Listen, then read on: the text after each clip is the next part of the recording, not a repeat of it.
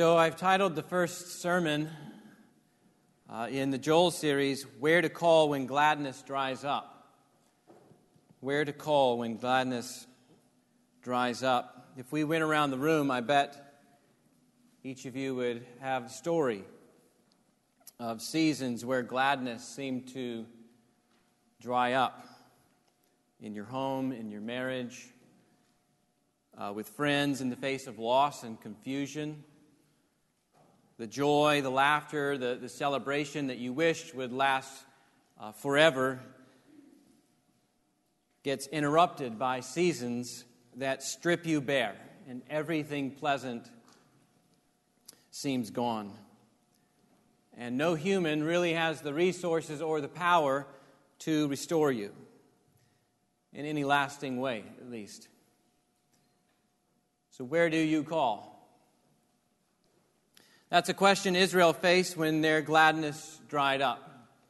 In Joel, we stumble upon God's covenant people, and they are reeling from a locust plague that reduced the promised land to a wasteland.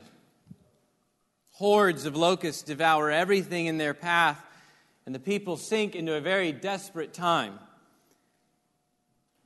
These were God's covenant people.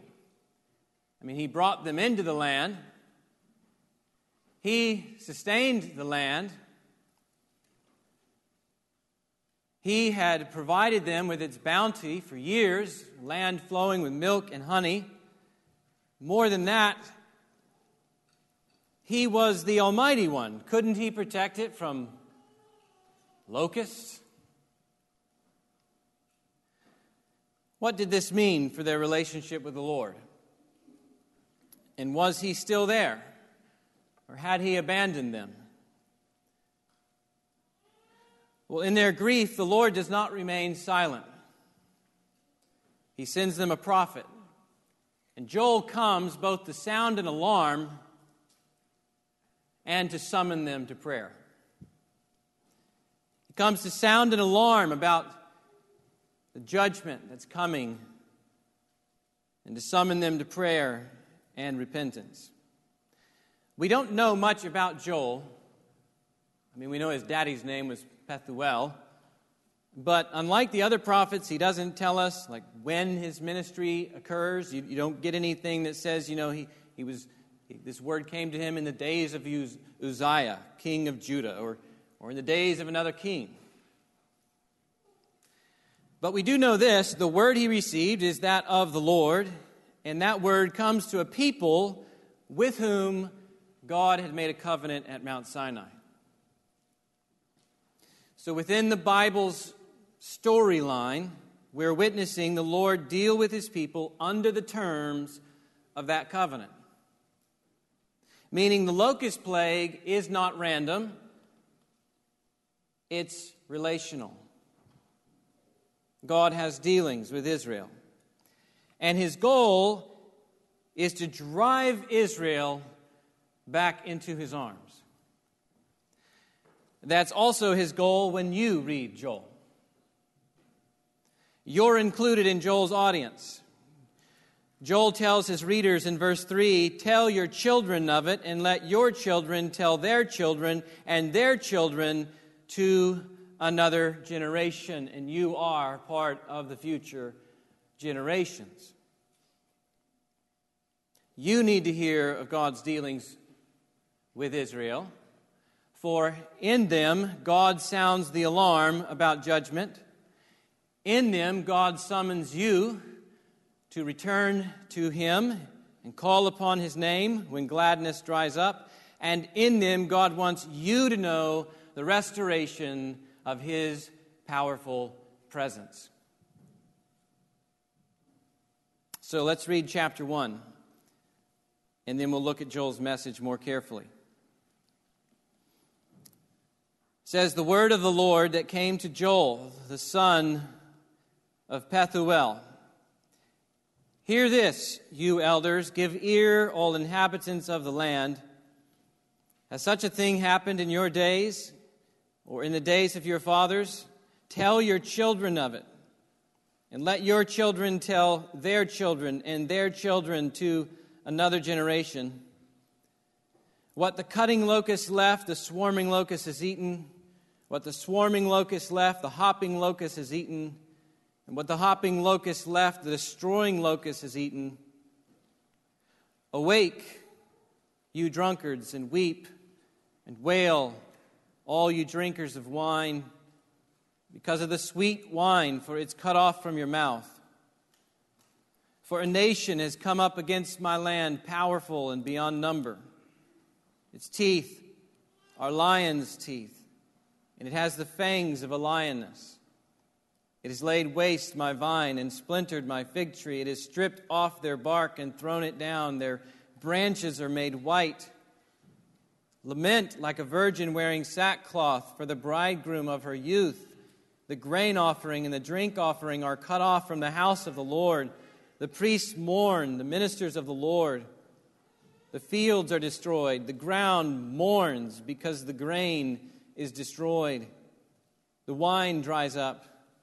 The oil languishes. Be ashamed, O tillers of the soil. Wail, O vine dressers, for the wheat and the barley, because the harvest of the field has perished.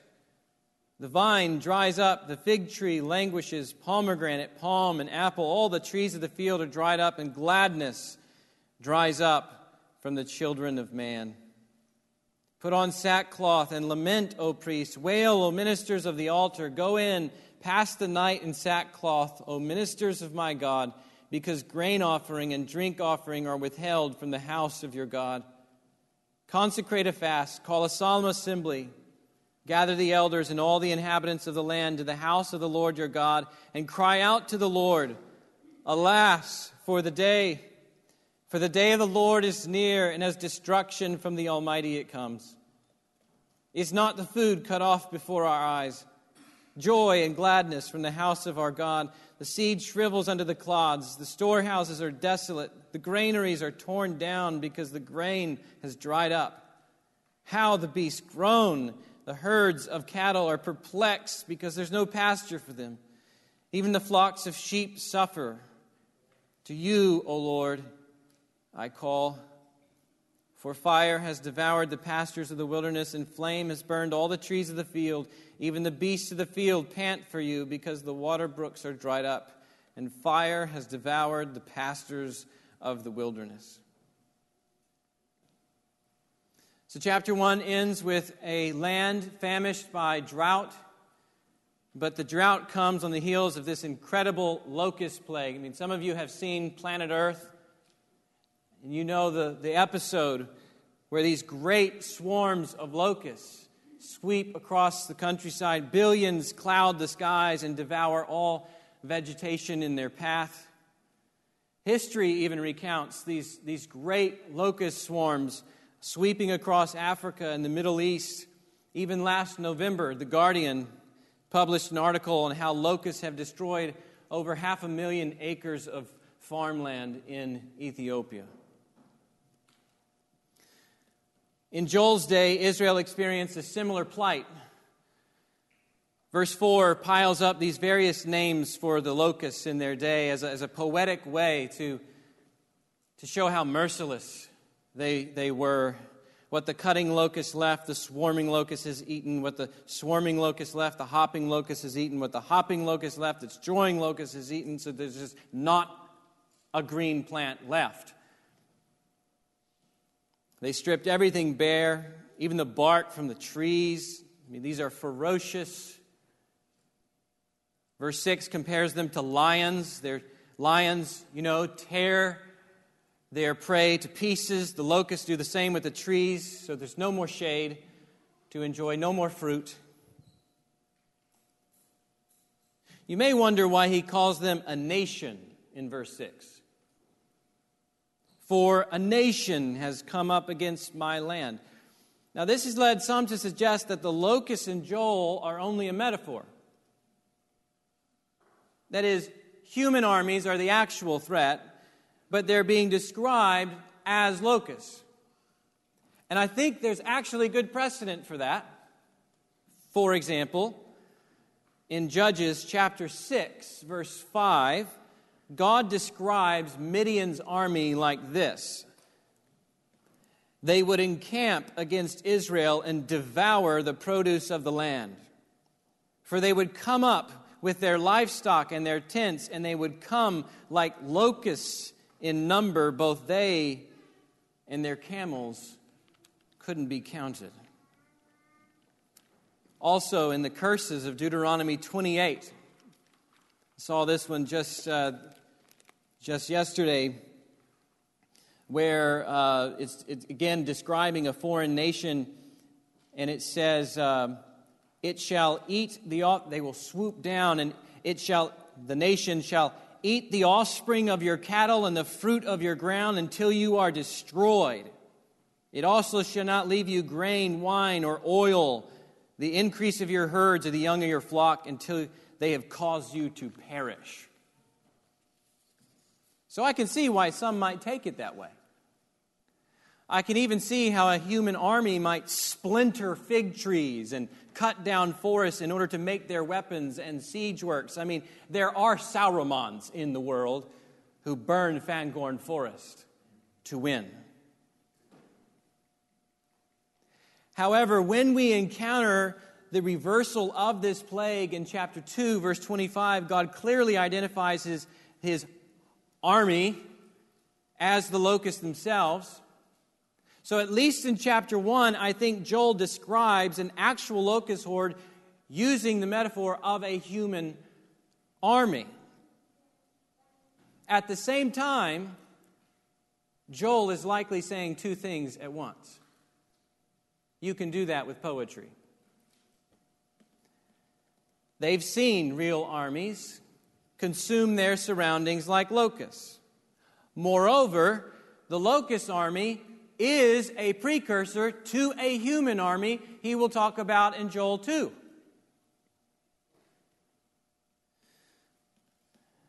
And, want to jump way ahead, the locust army, which is a precursor to the human army, is a precursor to the demonic army we see in Revelation 9.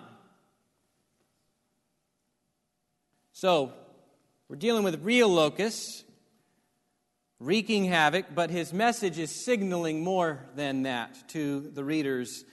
His message applies to a number of enemy types, and they are to view them in relation to God's dealings with them throughout history. But here's something else if you were an Israelite and you grew up cutting your teeth on the Exodus story, what would enter your mind in the face of a locust plague? God fought against Egypt with locusts. God is now fighting against us. And you'd be right to think that way in light of the covenant God made with them at Sinai. God told them this would happen.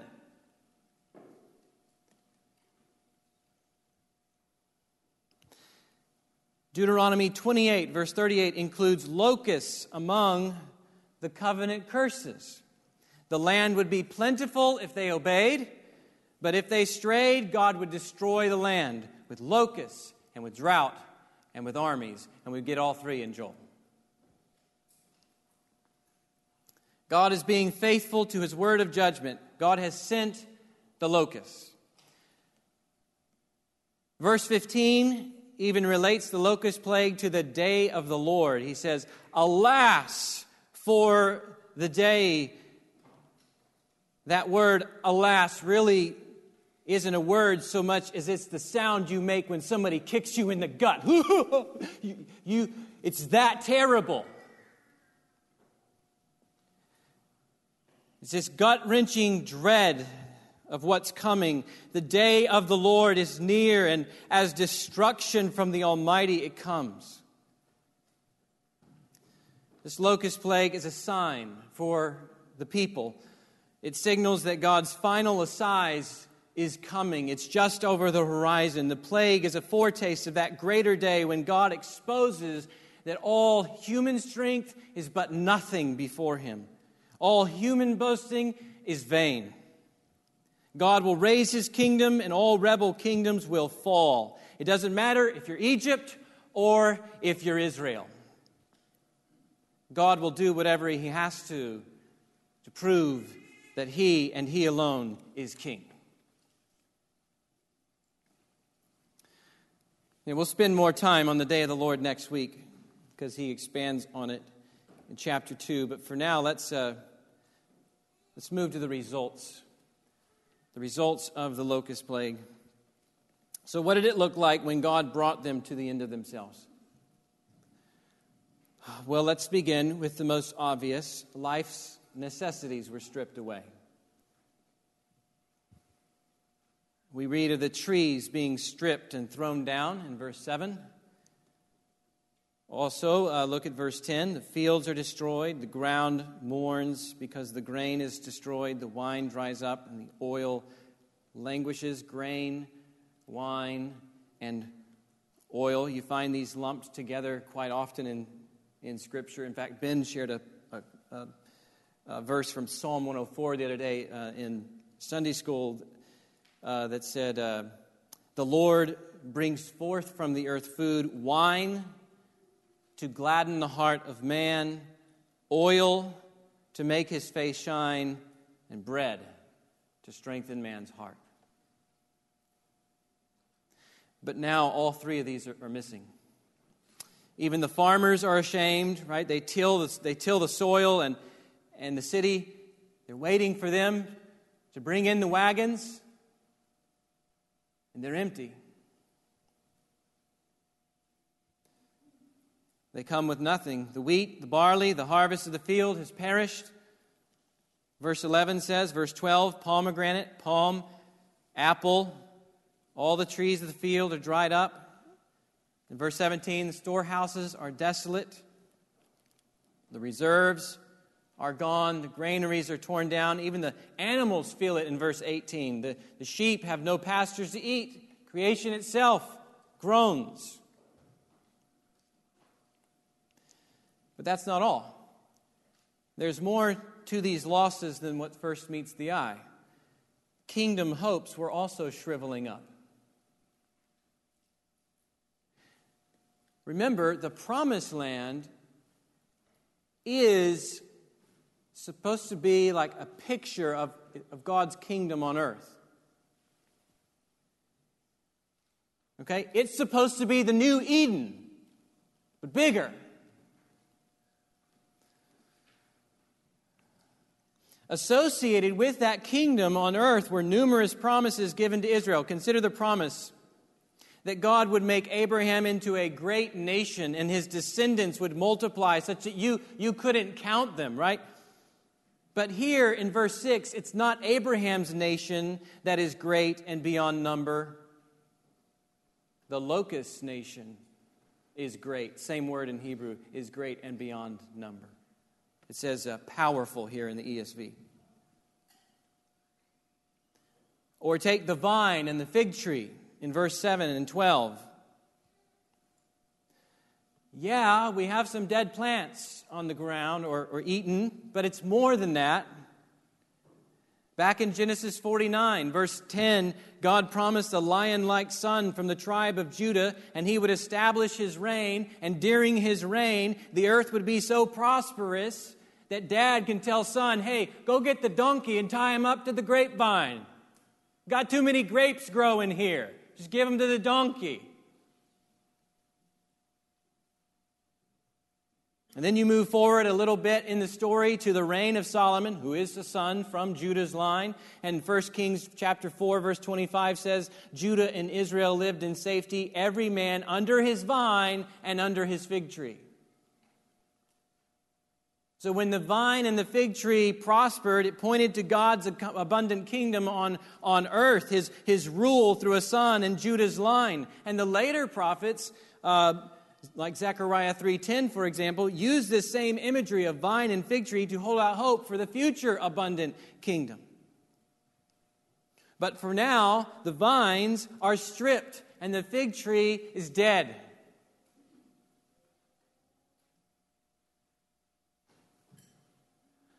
Also, the temple offerings get cut off. If you know anything about Israel's history, the temple represented God's presence among his people. It replaced the tabernacle once they settled in Jerusalem. God wasn't limited to that temple, but he chose to manifest his glory there. And under the law, the priests, right, they would, they, would, they, they served in the temple and brought regular sacrifices and offerings.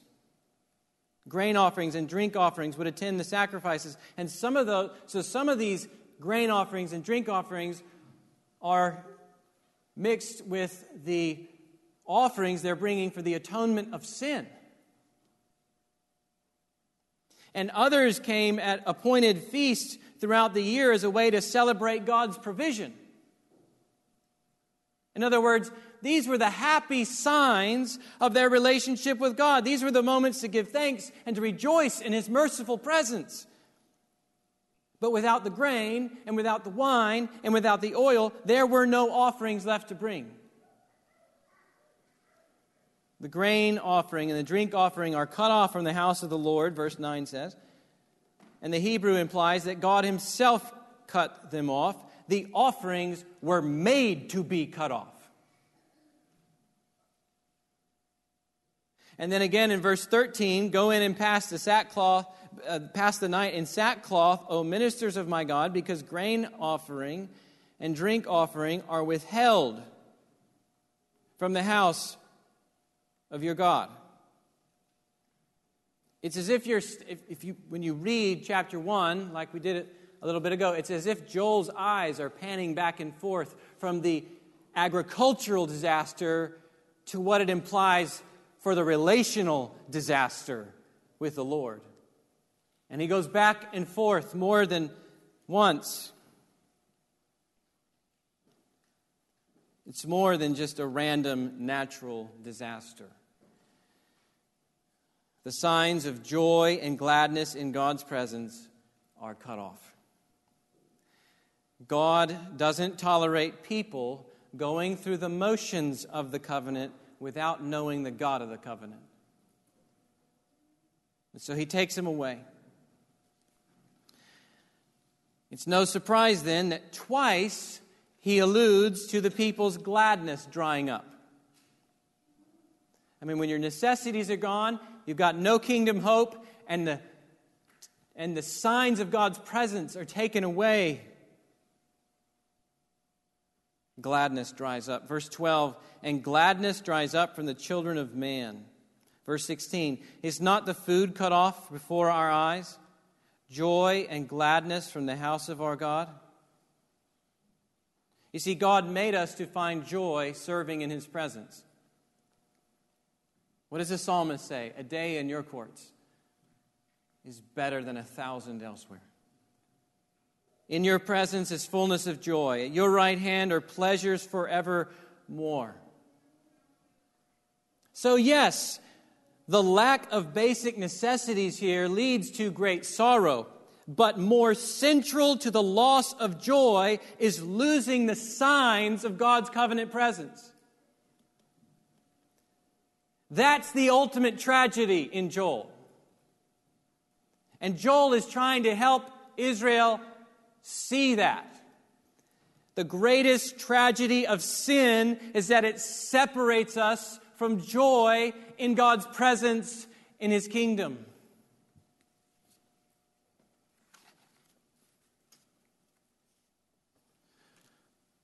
So, how does Joel, or better, God, teach them to respond? What are they supposed to do when gladness dries up? Remember, the locust plague is not random, it's relational. God means for the plague to drive them back to Himself, to longing for His presence. And so He tells them first wake up. Wake up. Verse 5 Awake, you drunkards, and weep and wail, all you drinkers of wine. for it's cut off from your mouth. Drunkards are those enslaved to drink. They don't look to the Lord in sorrow, but pretend to make it disappear with another drink and another drink. But then there's simply the drinkers of wine. They're not enslaved to wine, but simply enjoy it. Go about their day without a care.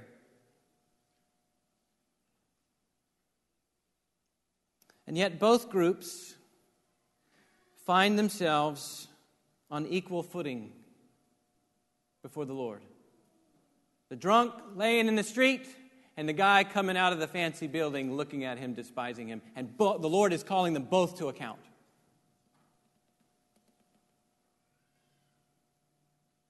Both, if not careful, will miss the meaning of the locust plague. Both, if not careful, will be putting their hope in the wrong things. Both of them need to wake up.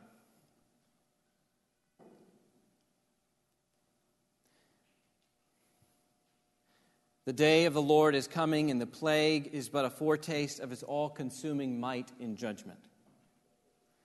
God will not tolerate covenant breakers of any sort, whether lazy drunks or well to do wine connoisseurs. Both, and indeed everyone in between, must give their lives to the Lord. They must wake up and make the Lord their trust and joy and life. They must wake up before it's too late. They're also called to lament. Verse 8 Lament like a virgin wearing sackcloth for the bridegroom of her youth. And the image is that of a young woman. She's engaged to be married, but she doesn't get to celebrate her marriage because her husband has died before the day had come. Again, in verse 13, he tells them to put on sackcloth and lament. Wail, O ministers of the altar. Without the offering, the only thing the priest could bring were sackcloth and tears. I once heard someone describe a lament as a prayer in pain that leads to trust. A prayer in pain that leads to trust. The people must mourn over their sin and its horrific consequences. The Lord has lifted his blessings and has stripped them, uh, stripped the, joy, the joy of his pe- presence right from them. The only proper response in these situations is sorrow that leads to repentance and trust in the Lord. And he also tells them to cry out. Cry out to the Lord. Verse 14 Consecrate a fast, call a solemn assembly, gather the elders and all the inhabitants of the land to the house of the Lord your God, and cry out to the Lord. And then Joel himself, I mean, Joel gives an example by crying out himself. It's Joel who's saying, Alas, right? The day of the Lord has come, it's, it's near. And then, after reflecting further on their plight, he comes again in verse 19 To you, O Lord, I call. So, where do you call when gladness dries up? Well, you call on the Lord. The Lord is Joel's only hope. The Lord controls the locust plague. He's the one who sent it. Chapter 2, verse 25 says, If he controls it and if he rules over it, then he alone can do something about it. There's no other helper besides the Lord. And so Joel calls to him while inviting the rest of Israel to follow in his steps. But keep this in mind it is not merely Joel who's calling them to call upon the Lord, it is God Himself through Joel. Meaning, the relationship still has hope. Even in the face of judgment, God is extending mercy sending the prophet. He doesn't remain silent, but he speaks. In mercy, God reaches down. In mercy, God waits for their cry. His response doesn't come until chapter 2, verse 18, but when it comes, it is an outpouring of mercy. restoration. He removes their shame. He renews their hope. He gives them the gift of His presence and protection from enemies and all kinds of future promises, and all in response to their cry. So He hears them.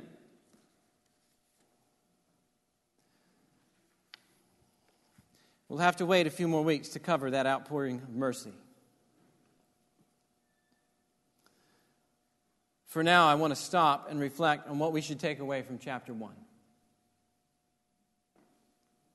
Application isn't as simple as making these one to one correlations, right? Such that every natural disaster turns into a time for us to say, well, God is punishing that people over there for their sins. Right? We must be careful not to read, our, read ourselves or just any modern nation into the text too quickly.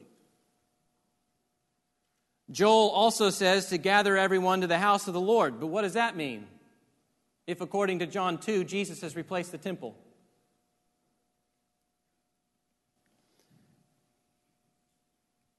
Don't get me wrong, God's word through Joel certainly addresses us. We are that later generation, but it's a matter of how. How does it address us? In Christ, we now belong to God's covenant people. But as we saw in Hebrews, a new and better covenant has come in Christ. So, in that light, here are a few things we, we can take away from chapter 1. We can look at Joel and him addressing Israel under the Old Covenant we can look at this and we can recognize the horrific effects of sin. We can recognize the horrific effects of sin. And by sin, I mean lawlessness, defying God, reordering existence around yourself so that you become your own creator and your own sustainer and your own healer and your own provider. To use the words of David Wells there. Sin has horrific effects it lulls people to sleep such that they no longer remain alert to the things of God. That's why he, has to tell, why he has to tell them to wake up in verse 5. Notice how sin also robs the community of joy and gladness. Sin doesn't affect just the individual, it affects the community. It invites consequences on the entire community. Everyone in Israel is hurting, including the faithful like Joel. Sin also robs us of joy in God's presence. Sin even brings brokenness upon the land itself. It upends the way the created order ought to be.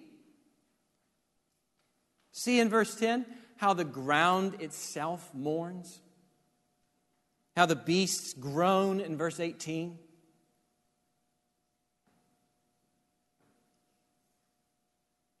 That's a far cry from Genesis 1 and 2, isn't it?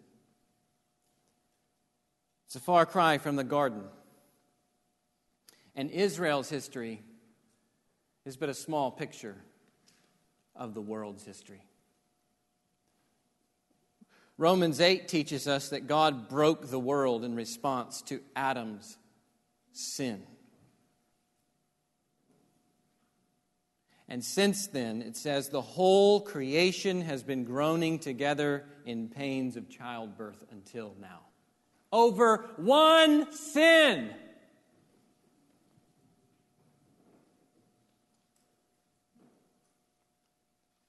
Sin causes the world to groan.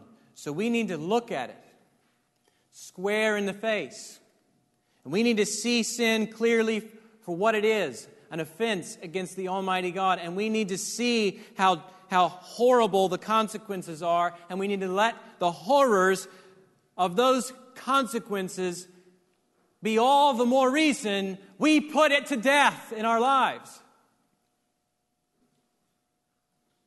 So don't toy with the joy robbing, creation breaking, false promises of sin. It destroys everything and everyone, and it invites God's judgment. Second, we must wake up to God's coming judgment. Wake up to God's coming judgment. The book of Joel teaches us that God judges covenant breakers. Whether Egypt or Israel, whether drunkard or priest, whether young or old, God's judgment is no respecter of persons. He sees us all completely. We're all on equal footing before the Lord. He knows our sins. He will not tolerate us treating His word lightly. Even when His own people took His word lightly, we see here He acted in judgment. And this smaller, localized judgment in the land is but a shadow of the greater judgment that is to come. The day of the Lord draws near. So you have like the day day of the Lord. Jesus Christ returns to judge the earth, and you've got all these other days of the Lord throughout history that are saying, You better wake up, you better wake up, you better wake up. Jesus is coming.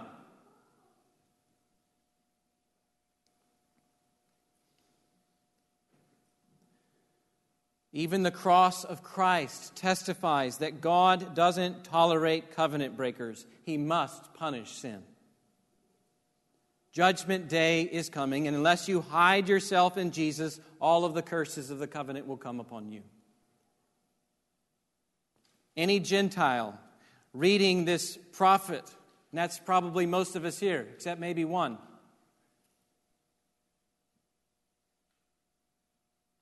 Gentiles ought to read this prophet and they should recognize, they should see God's dealings with Israel. They should see, wait a second, God judges covenant breakers. I'm a covenant breaker too, in Adam. I need a Savior.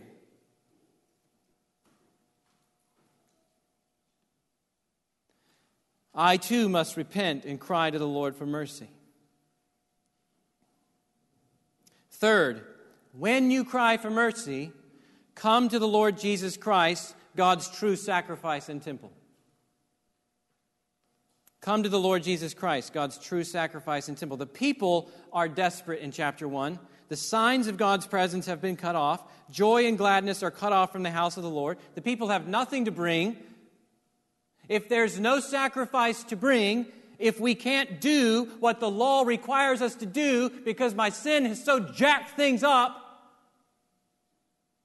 how else can we come before the Lord? How's He going to atone for our sins? How's He going to hear us and meet with us again?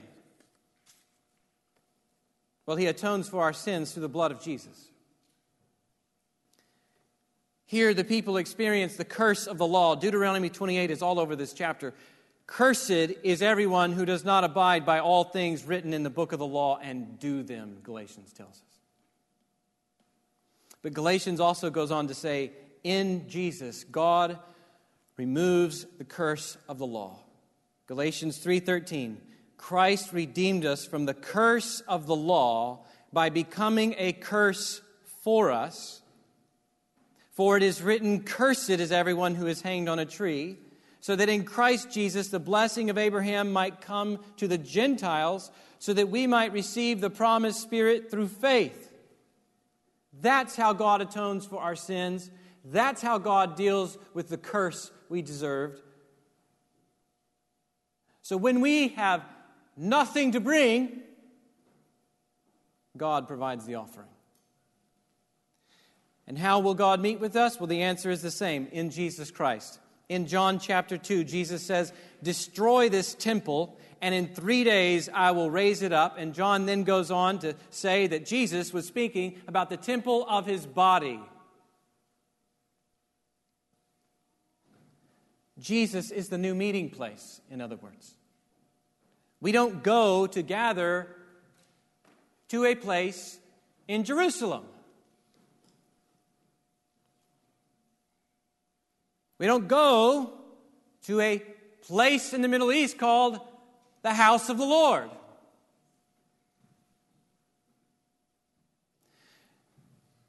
We don't go to a specific building to enjoy God's presence. We gather to Jesus. That's where we meet with God. That's where we enjoy God's presence, in union with Christ. The church, meaning you people, the church, is God's solemn assembly who have gathered to the true meeting place in Jesus where God now chooses to dwell. You are the temple, right? This is the New Testament.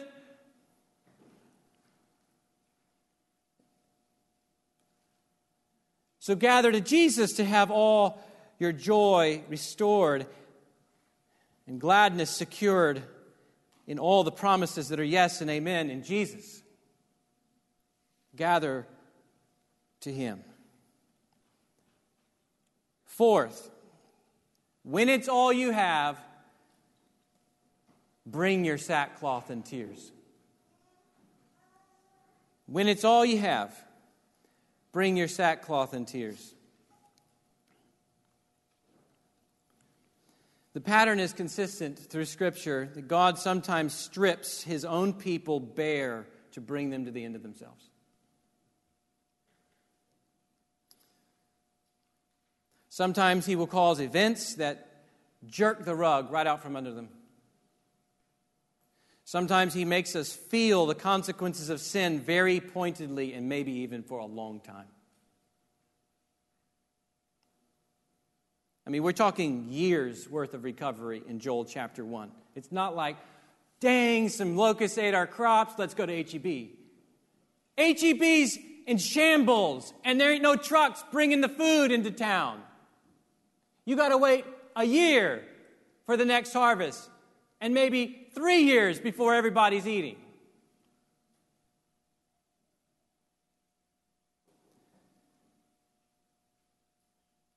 Maybe, like the wine drinkers, you experience regret for not giving the Lord more attention in your life. Maybe, like the priests, you mourn over how distant the Lord's presence feels. Maybe, like the farmers, you experience great shame. Maybe, like the children of man, gladness feels like a distant memory. Maybe, like Joel, you're among the faithful, but you're looking out over a land that sin has destroyed.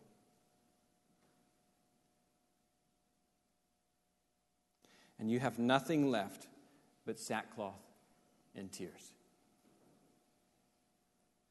God wants them. Put them on and lament Cry out to me, the Lord says. So he wants you, is the point. So come to him when that's all you have left. Come to the Lord and find rest for your weary soul. Imitate Joel when he says, To you, O Lord, I call. God welcomes you. God sees you in your need. Even when it's all gone, He's driving you back to Himself, into His arms. And there, in His arms, you will find restoration and joy and comfort. Also, no shame, because in Christ, God replaces your shame with glory. And then, lastly, devote yourself to prayer. Devote yourself to prayer. Think of how awful things are for Israel in the face of the locust plague. I mean, there's devastation, devastation all around. I mean, the land is destroyed. You got years worth of restoration needed, changing the course of an entire nation, moving folks to respond to the Lord's word rightly. He just has these impossible odds stacked against them. And God tells them to pray. Prayer is God's chosen means to accomplish his purposes, to bring about change. Restoration will not come apart from people praying. Joy in God's presence will not come apart from the cries of God's people. Many of us want to see God move in powerful ways in the church. I mean, our own church and the church worldwide. But have we forgotten to devote ourselves to prayer? What will it take for God to wake up the church to our dire need to pray? Will it have to be total devastation? Before people get off social media and get on their knees? Together? Imagine that. Praying together for God to show up, God's presence to be restoring our joy. In Christ, we have the greatest privilege in the world access to the greatest treasure in the world, the most powerful, strong, wise, rich, sovereign ruler of the world, lends us his ear and he asks us to cry to him. How insane it would be to refuse him. So let our study in Joel renew your passion to pray and to call out to the Lord for help and for strength and for salvation. And may the Lord be pleased to renew our gladness where it has dried up. Let's pray together.